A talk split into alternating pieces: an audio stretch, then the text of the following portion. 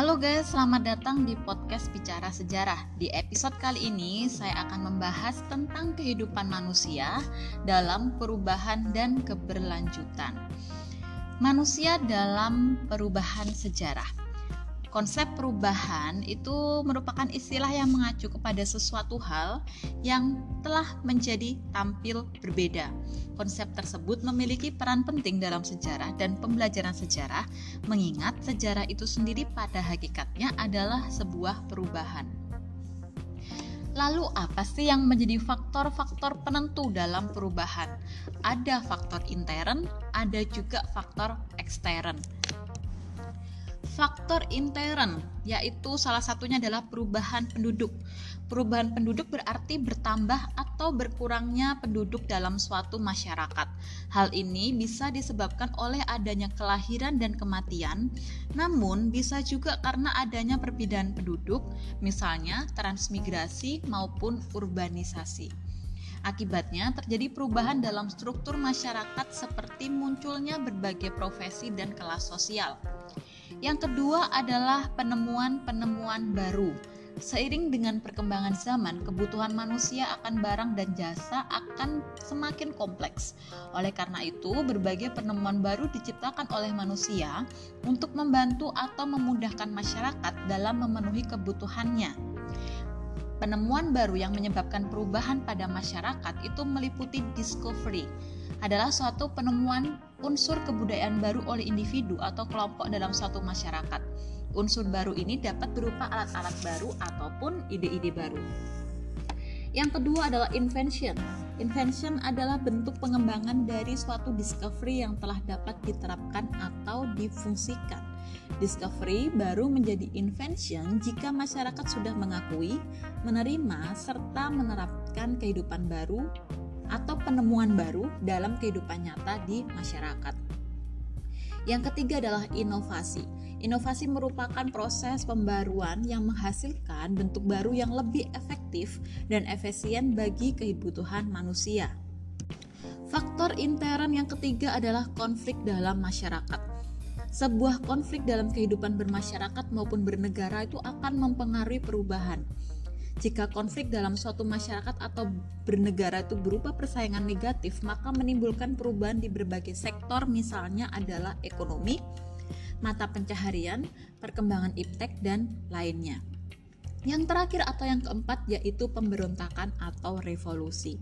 Revolusi adalah perjuangan untuk mencapai perubahan secara relatif singkat Misalnya adalah revolusi di Indonesia pada 17 Agustus 1945 yang mengubah struktur pemerintahan kolonial menjadi pemerintahan nasional.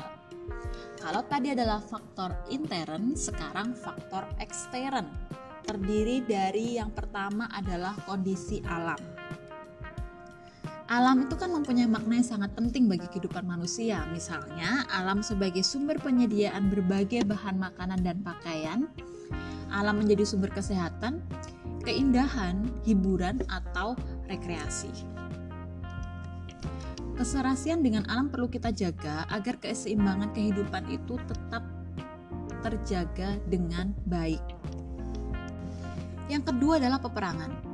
Peperangan yang terjadi antar negara satu dengan negara yang lain itu dapat menyebabkan terjadinya perubahan yang sangat mendasar, baik seluruh wujud budaya maupun seluruh unsur budaya, misalnya sistem pengetahuan, teknologi, ekonomi, bahasa, seni, religi, dan masyarakat. Perubahan-perubahan tersebut umumnya terjadi pada negara yang kalah perang, sebab negara pemenang cenderung akan memaksakan nilai-nilai, aturan, maupun kebudayaan kepada negara tersebut.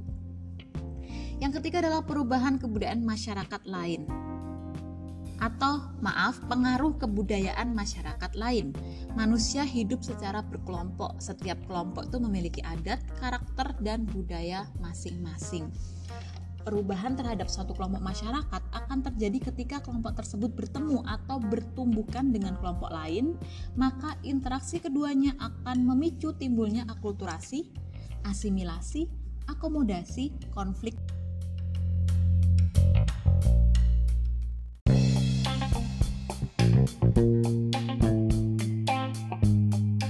Selanjutnya adalah konsep keberlanjutan. Itu dibagi menjadi dua. Yang pertama adalah evolusi. Evolusi merupakan perubahan secara lambat.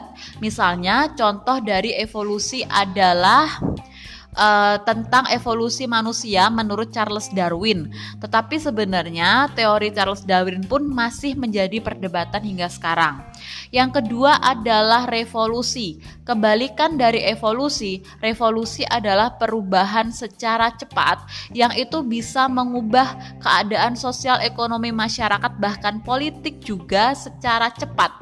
Misalnya ada revolusi industri di Inggris revolusi di Prancis, revolusi Amerika, revolusi di Filipina, bahkan di Indonesia pun juga pernah terjadi revolusi yang akhirnya tuh membuat kita merdeka.